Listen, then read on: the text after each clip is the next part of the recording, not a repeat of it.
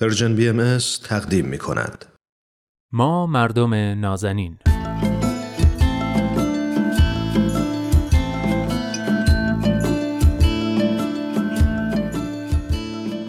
سلام سلام به شما مردم نازنین. من نوید توکلیم و این هفته هم با حضور کارشناس جامعه شناس برنامه، دوست خوبم آرسو رحمانیان، میزبان شما هستم در برنامه ما مردم نازنین. و اما بریم سراغ موضوع این هفته: آرزوها.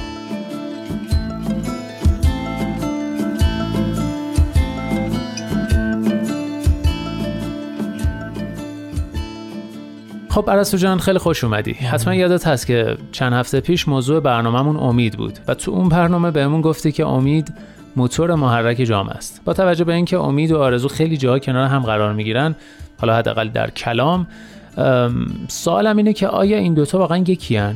و اگه یکی نیستن، که به نظرم نیستن، ارتباطشون چیه؟ ارتباط بین امید و آرزو چیه؟ اصلا آرزو از دید جامعه شناختی چه تعریفی داره؟ ممنون نوید جان. والا در گفتمان عمومی جامعه آرزو و امید رو خیلی کنار هم ما میشنویم، یا مثلا ممکنه تو بعضی از علوم دیگه، من چون اطلاعاتی ندارم تایید نمی‌کنم، ولی ممکنه مثلا در روانشناسی یا علوم دیگه اینا نسبت‌های جدی با هم دیگه داشته باشن، اما واقعیت اینه که تو جامعه شناسی آرزو بیشتر از که با امید رابطه داشته باشه، با نیاز و امکانات رابطه قوی داره، لااقل تو مطالعاتی که من داشتم.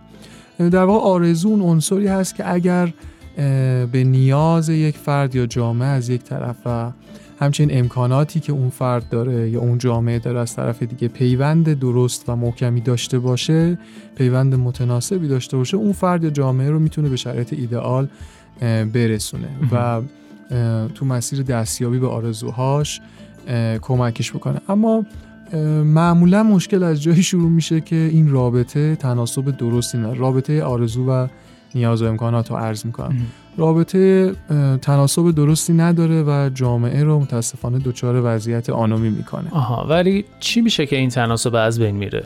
والا به این سوال شاید بهتر از هر کس دیگه تو جامعه شناسی امیل دورکیم، جامعه شناس فرانسوی قدیمی، پاسخ خوبی داده.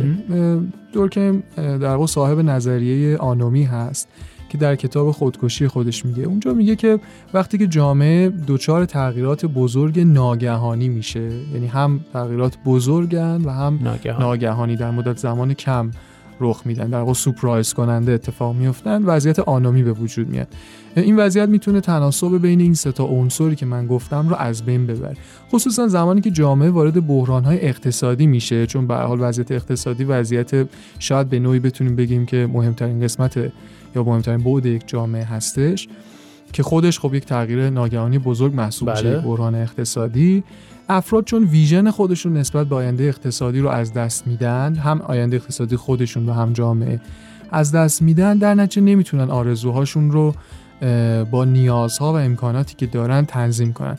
این باعث میشه که نتونن آرزوهای خودشون برآورده کنن یا احساس کنن ناتوانن در برآورده کردن آرزوها، در نتیجه با جامعه و با نظم اون بیگانه میشن، احساس سرخوردگی میکنن، ممکنه احساس بی‌ارزگی بکنن نسبت به اینکه احساس کنن نمیتونن کاری که میخوان انجام بدن. بله متاسفانه. بله، و این شرایط آسیب ایجاد میکنه در جامعه، آسیب‌های اجتماعی رو حادتر میکنه.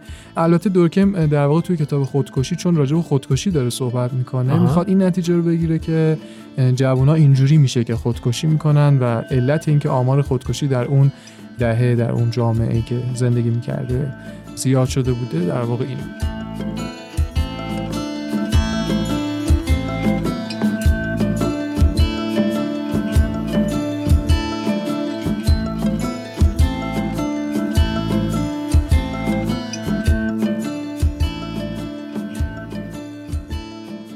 توی صحبت دورکیم دو تا نکته هست که خیلی مهمه توی این نظریه. اول اینکه این تغییرات بزرگ، ما منظورمون لزوماً بحران‌ها و تغییرات منفی نیستن. آها. مثلا اگر یه جامعه‌ای یهو ثروت فراوانی رو کسب بکنه، یا یه فردی یهو ثروت فراوانی رو کسب بکنه به طور ناگهانی که انتظارش رو در واقع نداشته، باز هم وضعیت به همین منواله. تغییرات ناگهانی صعودی و نزولی ندارن، در واقع در هر دو حالتشون این وضعیت آنومی ممکنه که به وجود بیاد، چه برای فرد چه برای جامعه. این یه نکته. نکته دوم این که دورکیم تاکید میکنه قربانی چنین وضعیتی فقط طبقات پایین و افراد ضعیف‌تر نیستن. در واقع قدرت یا مثلا طبقه چندان تأثیری روی این وضعیت نداره. ممکنه شکل‌های متفاوتی ایجاد کنه ولی اینجوری نیستش که در واقع طبقات پایین این وضعیت براشون به وجود اتفاق. دورکیم حالا جالبه که معتقد فقر اتفاقا گاهی به از بین رفتن وضعیت آنومی میتونه کمک بکنه. چه عجیب، چطوری؟ آره، به خاطر اینکه روی آرزوهای افراد تاثیر مستقیم میذاره دیگه. افراد در واقع آرزوهاشون تحت تاثیر قرار میده، کمتر میکنه، کوچیک‌تر میکنه. آه. یک وضعیت محتاطانه ایجاد میکنه نسبت به اینکه اقدام کنه فرد.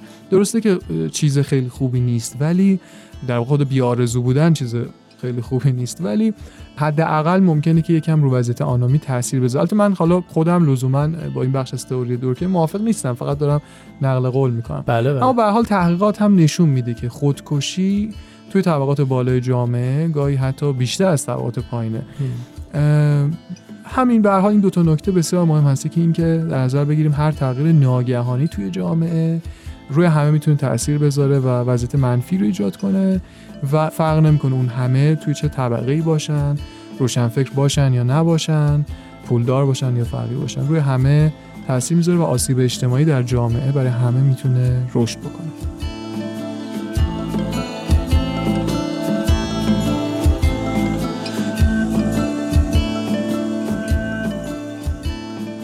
خب آرسو جان، وقتی جامعه‌ای در شرایط بحرانی قرار داره، دچار آنومی میشه، حالا با توجه چیزی که گفتی، مردم چطوری میتونن تناسب درستی بین آرزوهاشون با نیازها و امکانات برقرار کنن؟ در واقع چطوری میشه جامعه رو از این آنومی که گفتی نجات داد؟ سوال خیلی خوبیه. واقعیتش اگه بخوایم به دورکیم ارجاع بدیم، مم. یعنی پاسخ رو از دورکیم بخوایم، یکم سخت میشه چرا؟ چون جامعه رو به عبارتی مدیران اون جامعه رو مسئول ایجاد این نظم و ایجاد این نوع همبستگی بین نیازها و آرزوها توی اون جامعه میبینه. آها.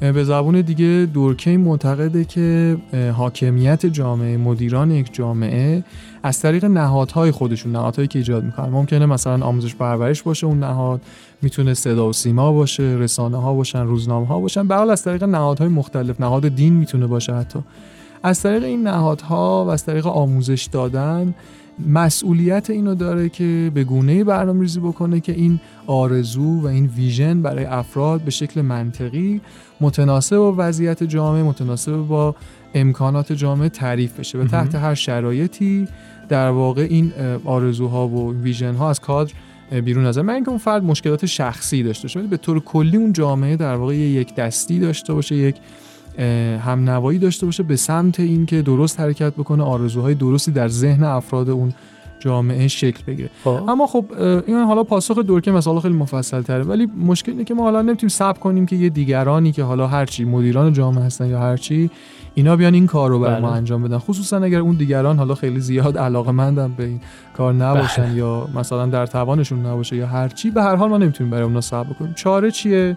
چاره اینه که ما به صورت فردی اقدام بکنیم، یعنی خودمون این آگاهی رو داشته باشیم که ما در شرایط بحرانی در جامعه، خصوصا الان ما در جوامع مختلف در دنیا الان انواع بحران‌ها رو جوامع دارن بله. تجربه می‌کنن، چه بحران‌های اقتصادی و چه آسیب‌های اجتماعی مختلفی که جوامع رو فرا گرفته. ما اگر از این آگاهی داشته باشیم که ما به هر حال مسئول نیستیم از این بحران‌ها و این مصیبت ما رو در واقع گرفتار میکنه که آرزوهامون ممکنه که طولشون بلند و کوتاه باشه و متناسب نباشن با اون چیزی که توی جامعه وجود داره، بنابراین نیاز هست که به صورت فردی اقدام کنیم. این اقدام فردی شاید در حیطه حالا جامعه شناسی نیست، من میتونم بگم که افراد رو تشویق کنم مشورت بگیرن از روانشناسای خوب و کاربلدی که دور و برشون میشناسن بله. که اونا بتونن در واقع تصویر درستی از جامعه بهشون ارائه بدن و ذهنیتشون رو در واقع درست کنن نسبت به جامعه که توش هستن و در نتیجه آرزوهای درست، آرزوهای دست یافتنی برای خودشون تعریف بکنن. ام، کار دیگه که میشه کرد اینه که آدم‌ها همدیگر تشویق بکنن به اینکه اولا آرزو داشته باشن، یعنی بی آرزو نشن به خاطر اینکه این جامعه متوقف میشه. بله خیلی مهمه. بله و دوم اینکه حرکت بکنن، یعنی اینکه متوقف نشن. اگر میبینن شرایط بحرانی میشه، حالا خصوصا شرایط اقتصادی مثلا در کشوری مثل ایران هم الان خب به هر حال خیلی بحرانی شده بله. این حرکت نکردن باز خودش در واقع آسیب‌ها رو چند برابر میکنه و چیز خوبی نیست برای جامعه. افراد تا همدیگر تشویق بکنن به این که به هر حال در یک سمتی که به نظر میاد درست ترین سمت توی همون شرایط حرکت بکنه و نذارن جامعه در واقع حالت ایستا و راکت به خودش بگیره.